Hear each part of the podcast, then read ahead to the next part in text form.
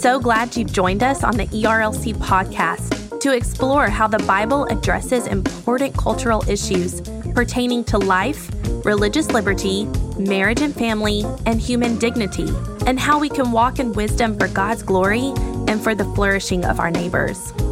If you're enjoying this podcast and find it helpful, please leave a review wherever you listen. This will help more people find and benefit from what we're learning together. We are grateful for the time you take to join us for these conversations.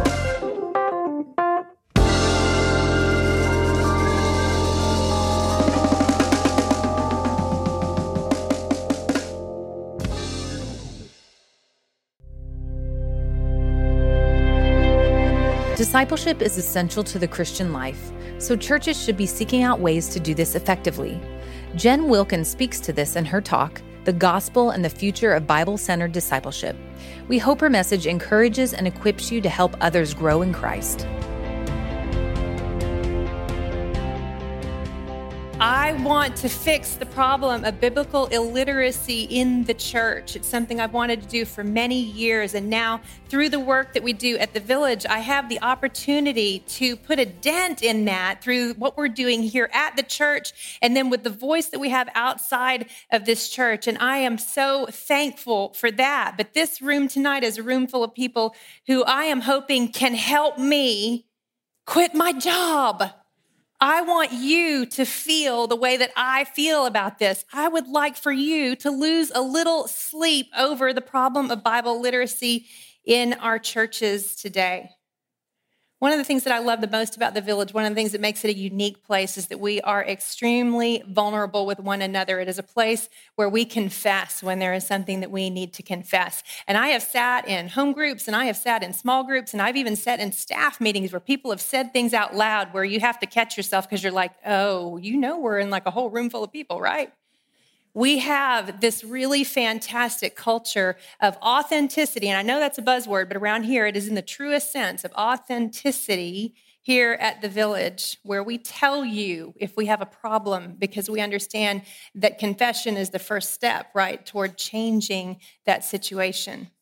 You know, Matt Chandler is our pastor. We're, we're people who think about theological issues. And so when I got here 11 years ago, I thought to myself, maybe biblical illiteracy is not a problem at the village church. We know a lot of phrases, we know about doctrine. And yet it wasn't long before I realized that the problem that I was perceiving elsewhere was a problem here as well. And one of the things that has been great about the village church is because we are a place where we value confession. We've decided we're just going to say it out loud you know what? We don't we don't know the bible like we should. And i wonder if you feel that as well. Because i travel around the country a lot and everywhere i go i meet people who are beginning to be able to confess this. And sometimes they're people who actually aren't even that aware of it. Like I've told the story many times of the guy that I met on the airplane who had been helping himself to the airport bar before he got on, and he shared his life story with me about where he was going to a golf tournament and all the things that he was going to do when he was there. Uh, he had a, a pretty well formed social life um, as he was spilling out his story. And he continued to drink as he sat next to me on the plane. And so he kept getting warmer and warmer to his theme. And, you know, when you teach the Bible, you just keep waiting for that moment when he's going to turn to you and say, So tell me what you do. and sure enough, that moment eventually came. And I was like, Well, here we go. And I said, Well, I, uh, I, I'm a Bible teacher. And there was the silence that I expected. And then he leaned back and he looked at me and he goes, Huh, I bet you know all 12 commandments. no, no, drunk person, I do not know all 12 commandments. Would you like to tell me the extra two? And here's the thing though, here's what makes that story a little less funny. He was a super nice guy, don't get me wrong. But one of the things that he told me about his upbringing was that he was the product of a Christian education, that he had grown up in the church. And I don't know about you, but I feel like someone who spent 12 years in Christian education and grew up in the church should probably know that there are 10 commandments. And yet, yet he didn't. And then there's the time I was speaking at an event and a woman came to me quietly after the uh, evening session was over. She came and found me at my hotel room and, and, she said, I just, I have a question for you. And the question that she asked me was, she said, I, I know that the Bible says, um, suffer not the little children to come to me. And so I don't understand if that verse is in there, why would the Lord allow uh, little children to suffer? Well, what's going on there? There's a lot going on there, right? I mean, there's an obvious pastoral concern behind a question like that. A woman never asks a question like that without having a very personal reason for doing so. So I knew we were going to need to get to the personal part of it. But also, what was the bigger problem or part of the problem that I was dealing with? She's quoting from the King James, right? Which is fine. You're like, heck yeah, it's fine. It's the version Jesus carried. Okay. She's quoting from the King James, but she's misquoting it a little, right? Because what does the verse say? It says, Suffer the little children to come to me. And what does it mean? It means allow the little children to come to me. But she's missed that. And that's, that's a fairly common thing. But do you know who this woman was? She was the pastor's wife. She'd been in church her entire life, grew up in the church. She led worship all over the country for different events we don't know our Bibles. We don't know them like we should, and it is everywhere. I'm going to read to you from an article by Dr. Al Mohler. It's called The Scandal of Biblical Illiteracy. It's our problem. He says researchers tell us that the literacy crisis is worse than most could imagine. Fewer than half of all adults can name the four gospels. Many Christians cannot identify more than, more than two or three of the disciples. According to data from the Barna Research Group, 60% of Americans can't name even five of the 10 commandments. No wonder people break the Ten Commandments all the time. They don't know what they are, said George Barna, president of the firm. Multiple surveys reveal the problem in stark terms. According to 82% of Americans, God helps those who help themselves is a Bible verse. Those identified as born again Christians did better by 1%. A majority of adults think the Bible teaches that the most important purpose in life is taking care of one's family some of the statistics are enough to perplex even those aware of the problem. A Barna poll indicated that at least 12% of adults believe that Joan of Arc was Noah's wife. Another survey of graduating high school seniors revealed that over 50% thought that Sodom and Gomorrah were husband and wife. A considerable number of respondents to one poll indicated that the Sermon on the Mount was preached by Billy Graham. We are in big trouble. This generation must get deadly serious about the problem of biblical illiteracy, or a frighteningly large number of Americans, Christians included, will go on thinking that Sodom and Gomorrah lived happily ever after. The date on this article is June 29th, 2004. So, in the 14 intervening years, do you think that the problem Dr. Mohler has described here has gotten better or worse? I think you're right. But you know what? Let's not just laugh at people who think Joan of Arc was Noah's wife. Let's see how we do. Do you have something to write on?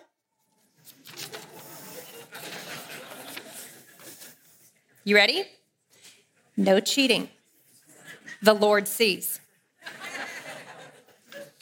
We're going to do 20 questions. You ready? Number one, name the first three Israelite kings. Number two, where did Jesus grow up? Number three, who lived in Ur and moved to a country he did not know? Number four, what were the occupations of Cain, and Abel.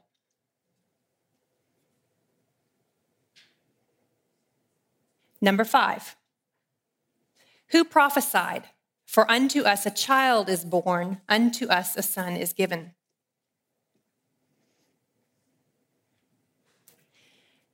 Number six, how many books are in the Bible?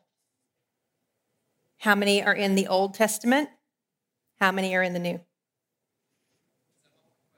That's one question. oh, we got a heckler. Number seven. How many years of famine did Joseph prophesy to the Pharaoh? Number eight, what was the name of Jacob's youngest son? Number nine, what is Noah's first act when he emerges from the ark? Number 10, who were the sons of Zebedee? You're halfway there. Number 11, how many people were saved on the ark? Number 12, who said to whom? Man looks on the outward appearance, but the Lord looks on the heart.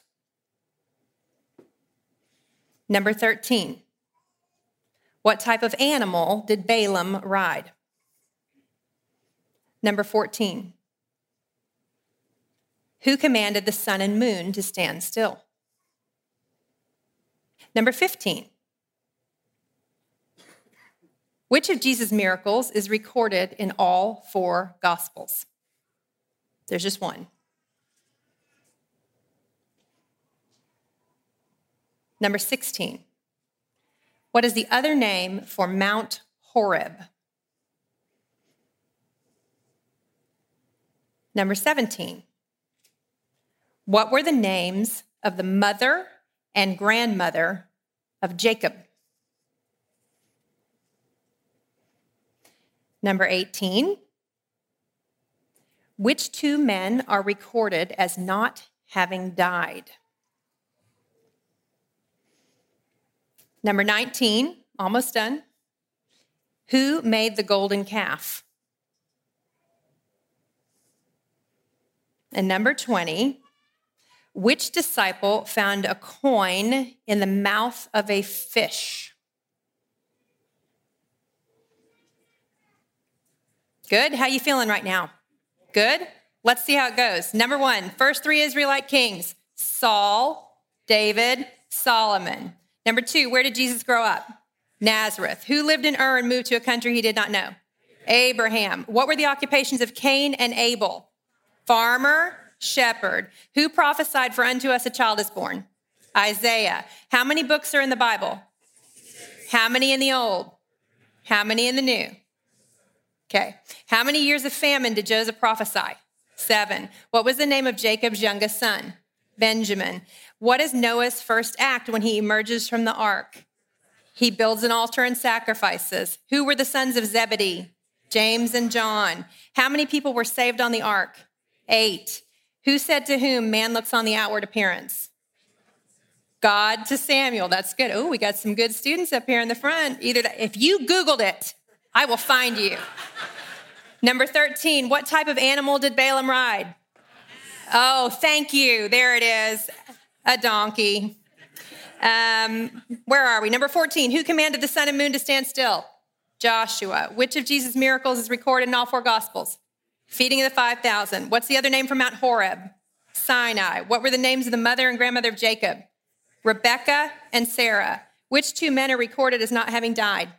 Enoch and Elijah. Who made the golden calf? Aaron.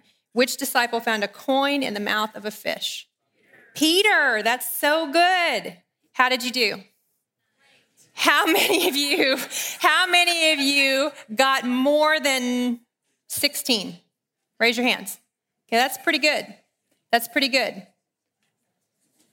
Even those of you who got more than 16, can you feel in the pit of your stomach how you're glad that there weren't other things that were being asked? Listen, we all need to acknowledge this. I keep getting my bio put up as a Bible teacher. Someone put Bible expert in my bio one time, and I was like, no, please, no. Because we all share this probably an unprecedented level of biblical illiteracy. And listen, if you're in here right now and you are in church leadership and you had trouble answering those questions, I want to say to you, remember the way that you are feeling right now because the people who sit in your pews every week walk in with that. Every week, and they're afraid to let you know, hey, I don't know my Bible. I don't know my Bible. Listen, the church is staring into a post Christian culture, and it will not do for us to not know firsthand our sacred text. The secular humanist and the false teacher rely on us not knowing what this says there are very real consequences for biblical illiteracy, not just attacks from outside the church on what we believe, but from inside the church where a false teacher sets themselves up. Have you ever known someone who wouldn't seek medical attention because they believed it was an act of faithlessness? That kind of an outlook relies on biblical illiteracy. Have you ever known a parent who trained up a child in the way that they should go and then wondered if God was good when their child left the faith and didn't return? That's a Bible literacy issue. It's a misunderstanding that a proverb is not a promise, it's a principle. But when people don't know that, it can cause them to doubt the very God of the universe of being good and faithful to his word. Have you ever known someone to pray in Jesus' name, thinking that by speaking the name of Jesus like an incantation or by gathering the requisite number of two or three, that they could then obligate the Lord to do whatever their request was? That relies on biblical illiteracy.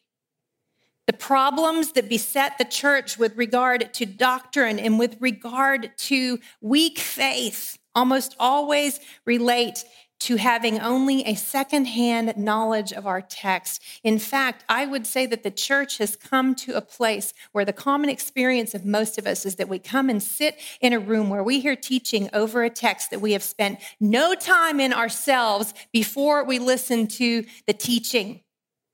And we love to consume things that are easy to take in podcasts and commentaries and study Bibles and all of these words that people have said about the Bible. And increasingly, we have become a generation of believers who are content to be curators of the opinions of others about a book that we do not trouble to read. This must not be so. Keeps me up at night crazy eyed in a bathrobe, praying for unemployment. Help me. How did we get here? How did we get here? In the 1780s, churches initiated a little thing called Sunday school.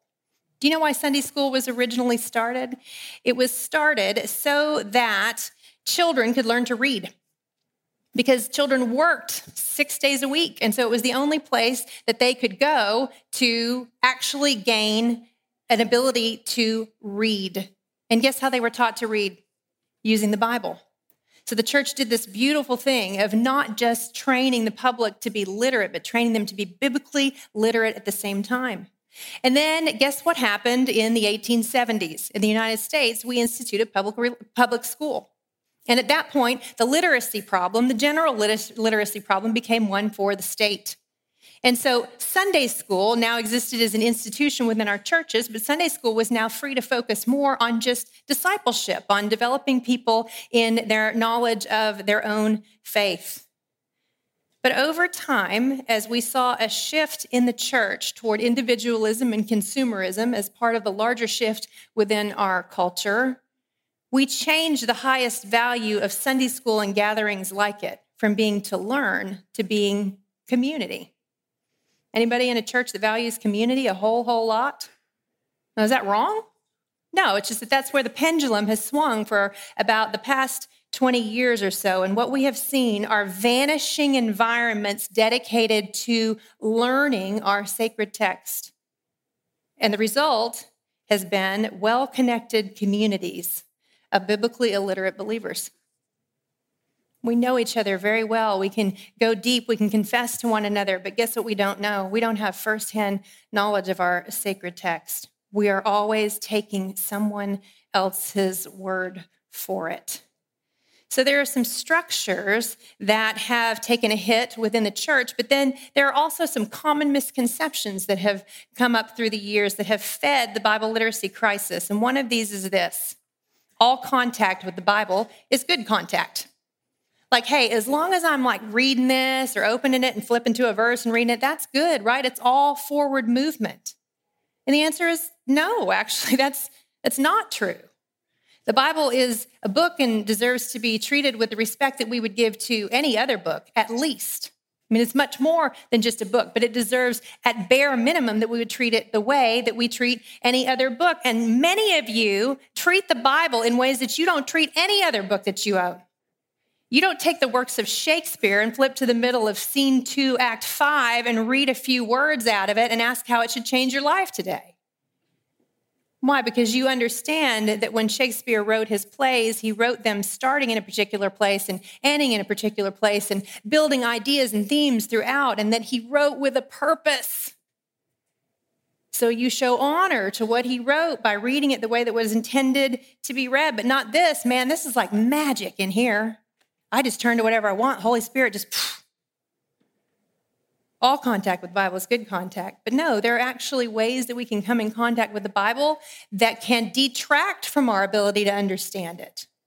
It's important that we take the Bible on the terms that it is given to us 66 books, each of them with a human author inspired by the Holy Spirit, taking an idea and starting in one place and developing it to another place all contact with the Bible is good contact. No, that's not actually true. And a second misconception that we run into constantly is this everything is a Bible study. Everything. So I've written now three books that are not Bible studies.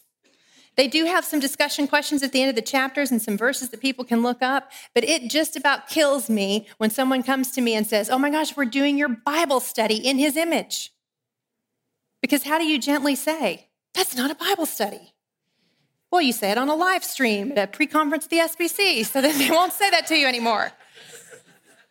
Listen, I write Bible studies, and I'm telling you, that's not a Bible study.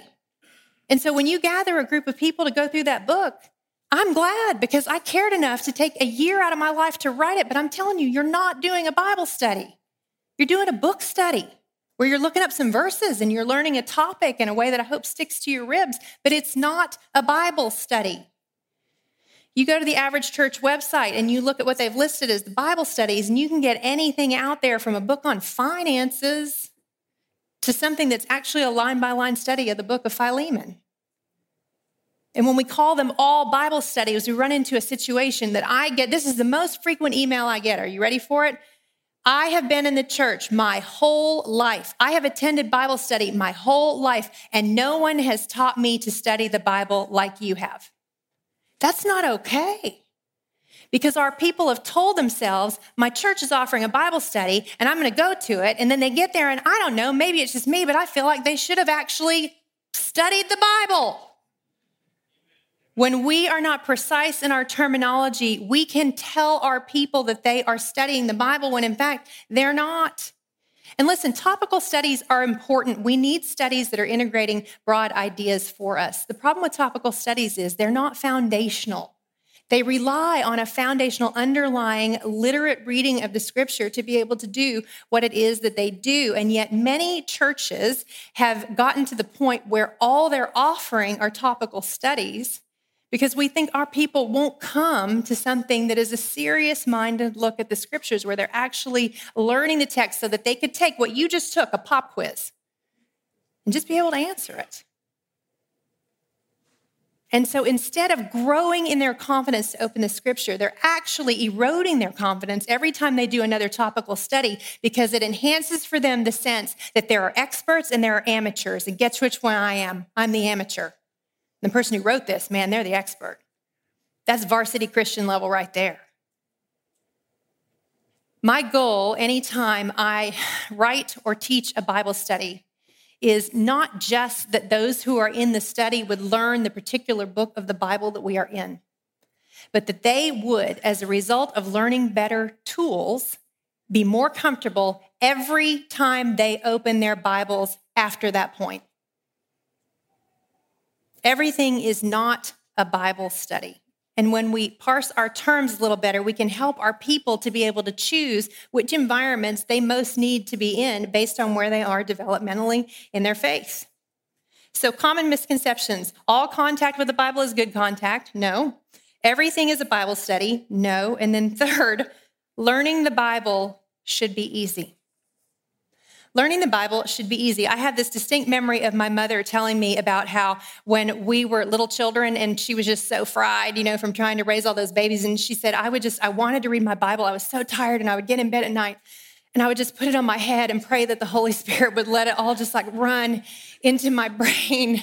And I can totally relate to that because I had four little children all at the same time. So I, I certainly would not shame her around that. But realistically, many of us are functionally thinking this way, right? If I just honor spending time here, then it just it has to work out, right? Like I'm to do my quiet time every day and, and it's just to be honored because I was faithful to come to the text because learning the Bible should be easy. The Holy Spirit should just let me know what it is that I need. First Peter 2 2 says to new believers that they should crave the pure milk of the word like newborn infants. Now, I don't mean to make half the room uncomfortable, but that's a breastfeeding image.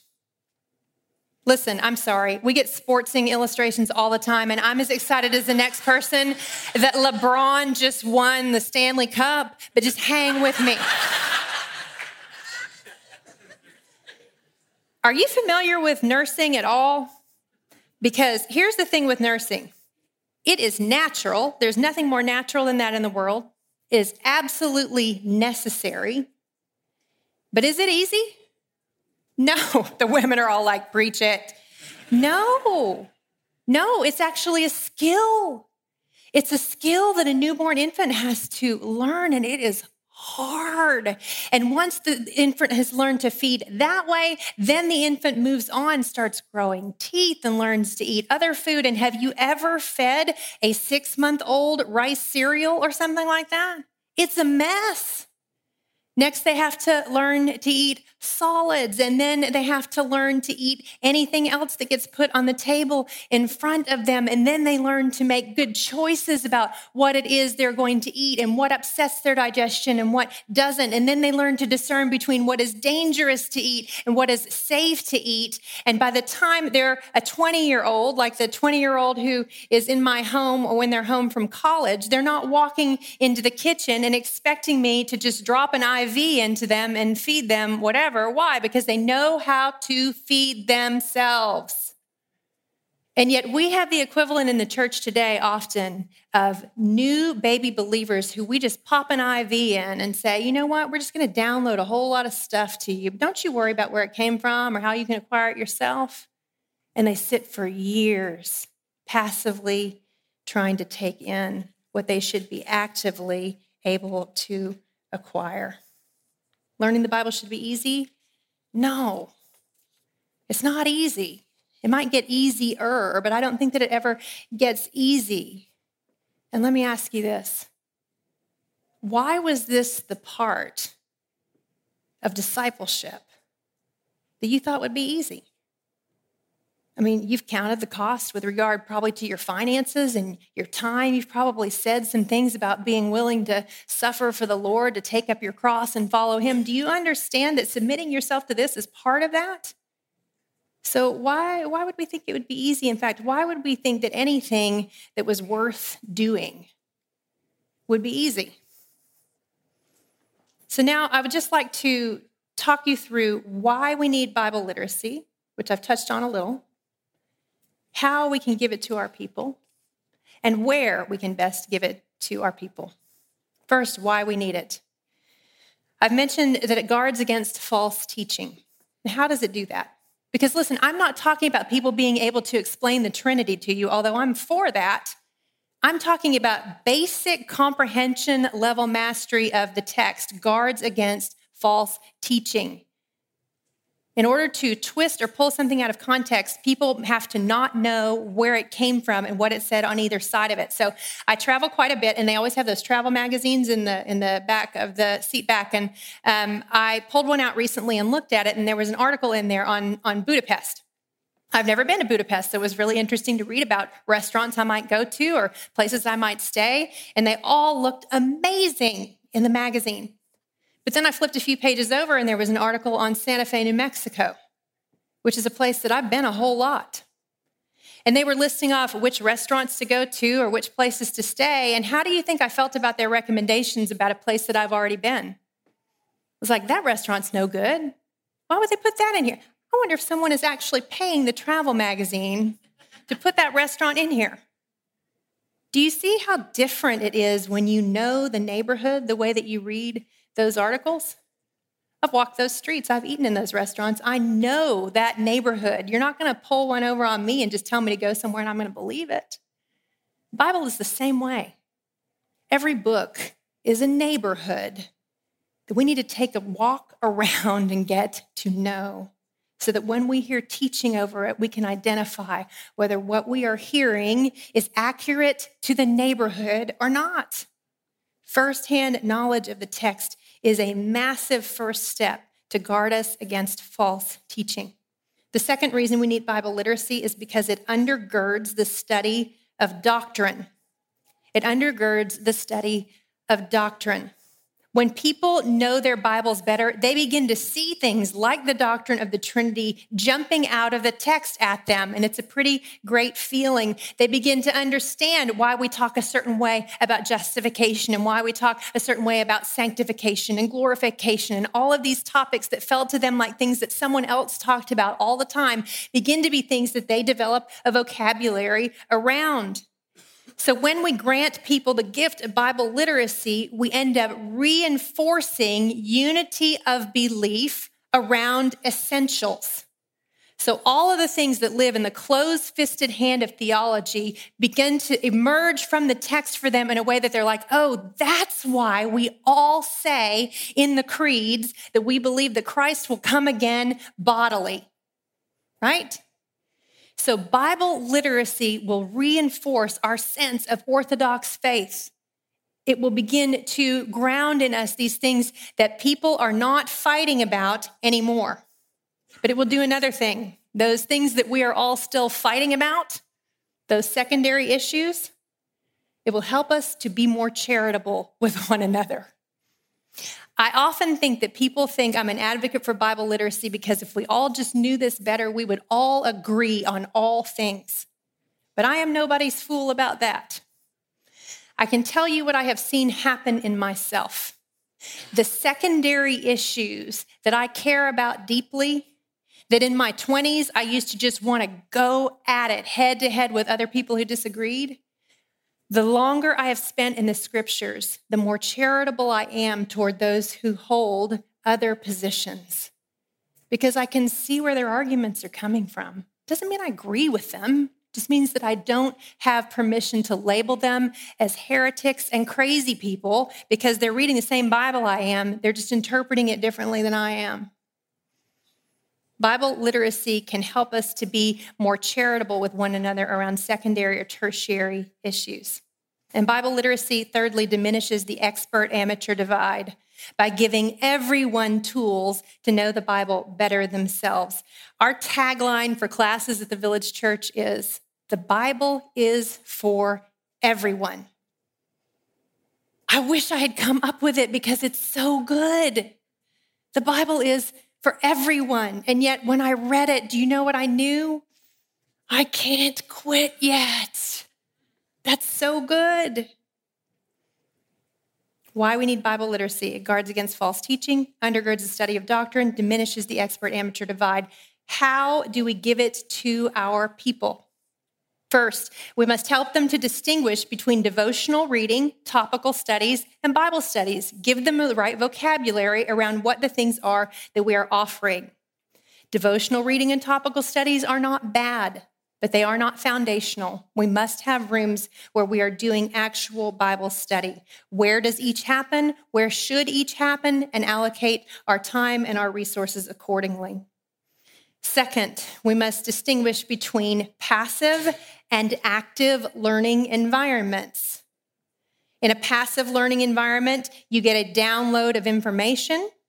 And in an active learning environment, students are being trained to think and to learn and to do work on their own. I love the Sunday gathering. I love expository preaching. I think it is invaluable. it is still a passive learning environment. All that means is that while it is essential to the health of the church, it is not the only thing that the church needs for us to be forming people into biblically literate believers, unless you're having some dialogic back and forth with your pastor while he's preaching where you can raise your hand and go, I got a question on that. One form of passive environment is a lecture environment, and the other form is dialogic. And if passive learning environments are sufficient for the health of the church, then why don't we all just podcast? Let's get out of here.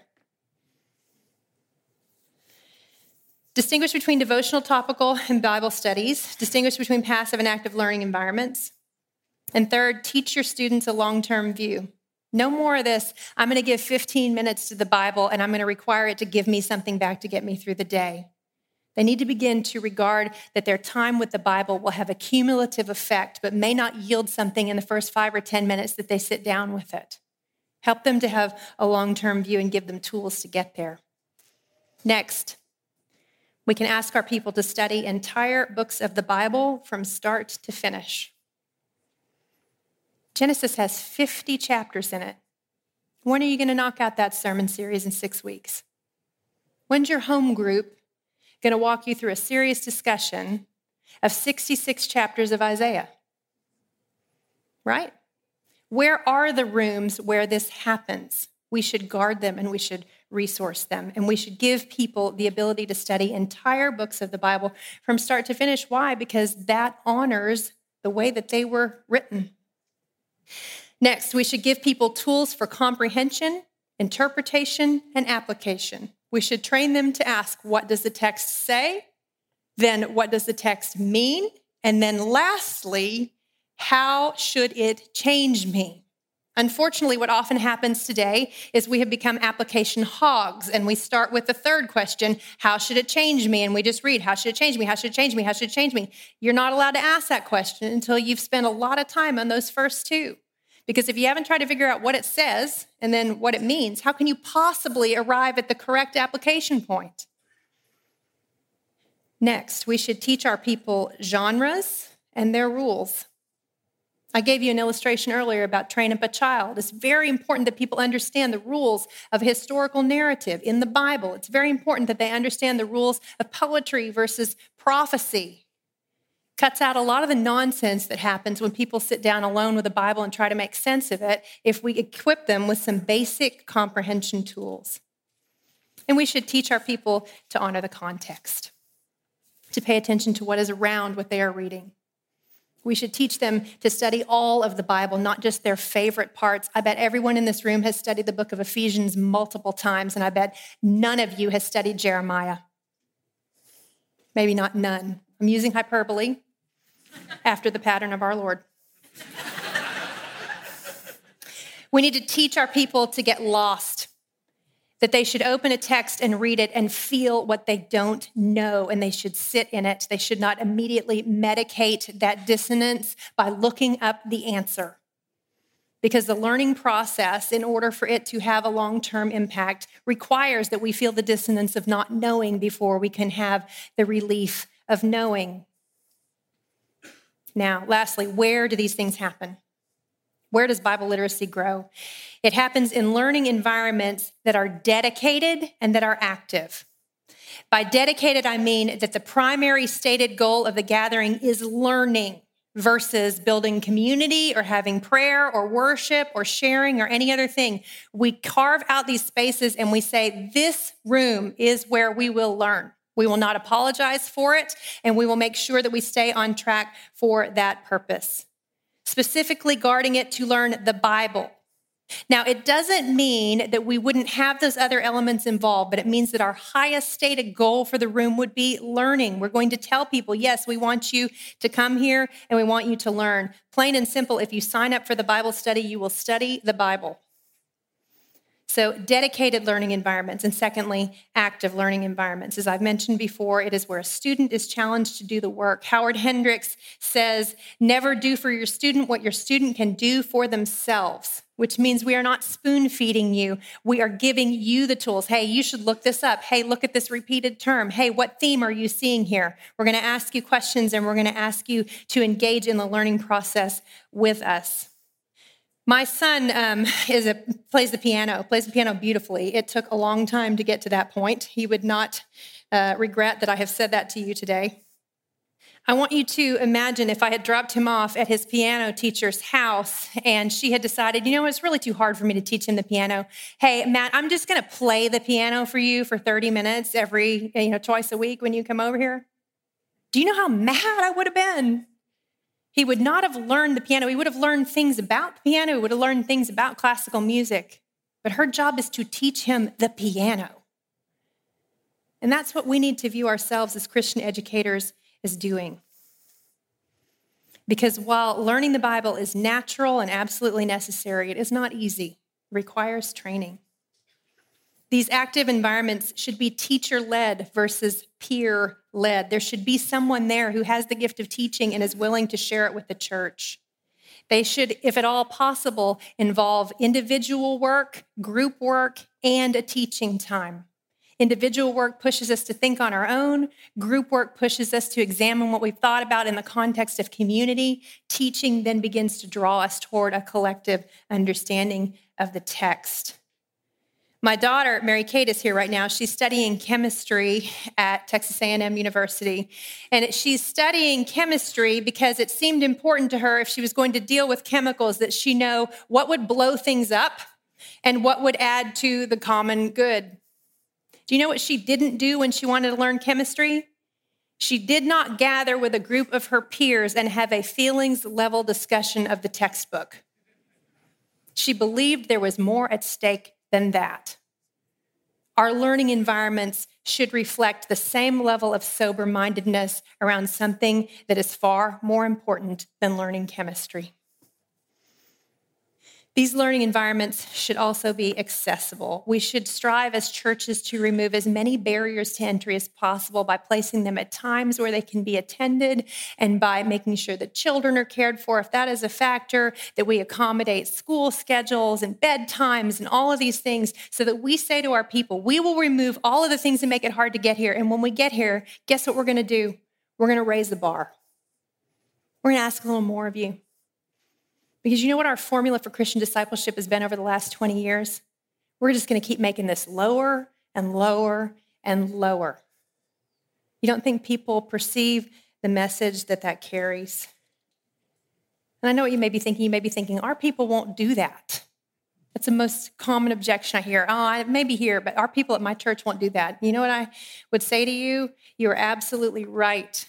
Your people will never rise to a standard that you do not set. But what we have found is that when we raise the bar, people welcome it. They run to it. Listen, discipline is not dead. It just chases the most compelling and actionable message. If your people can do whole 30, they can commit to serious Christian discipleship. As a church, we should compel them and we should train them. Have we communicated to them that this is dull or of secondary importance or that it's the work of the experts and not theirs? It is our high calling in the face of a Bible literacy crisis to raise the bar in an age of low expectations. And how do we do that? Antoine de Saint-Exupéry, that's a name you hear every day. Anybody know what he wrote? The Little Prince. He wrote The Little Prince. This is a quote from him. He says, If you want to build a ship, don't drum up people to collect wood and don't assign them tasks and work, but rather teach them to long for the endless immensity of the sea. Are you a leader in the local church? Teach them to long for the endless immensity of the sea and help them build that boat because there's a lifetime of sailing to be had. Help me quit my job. Help me quit my job. May we be the generation that says, Open our eyes that we may behold wondrous things from Nicole.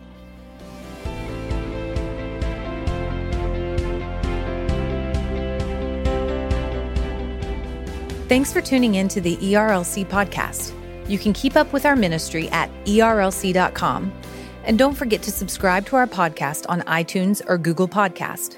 Come back next week for an important conversation about refugees.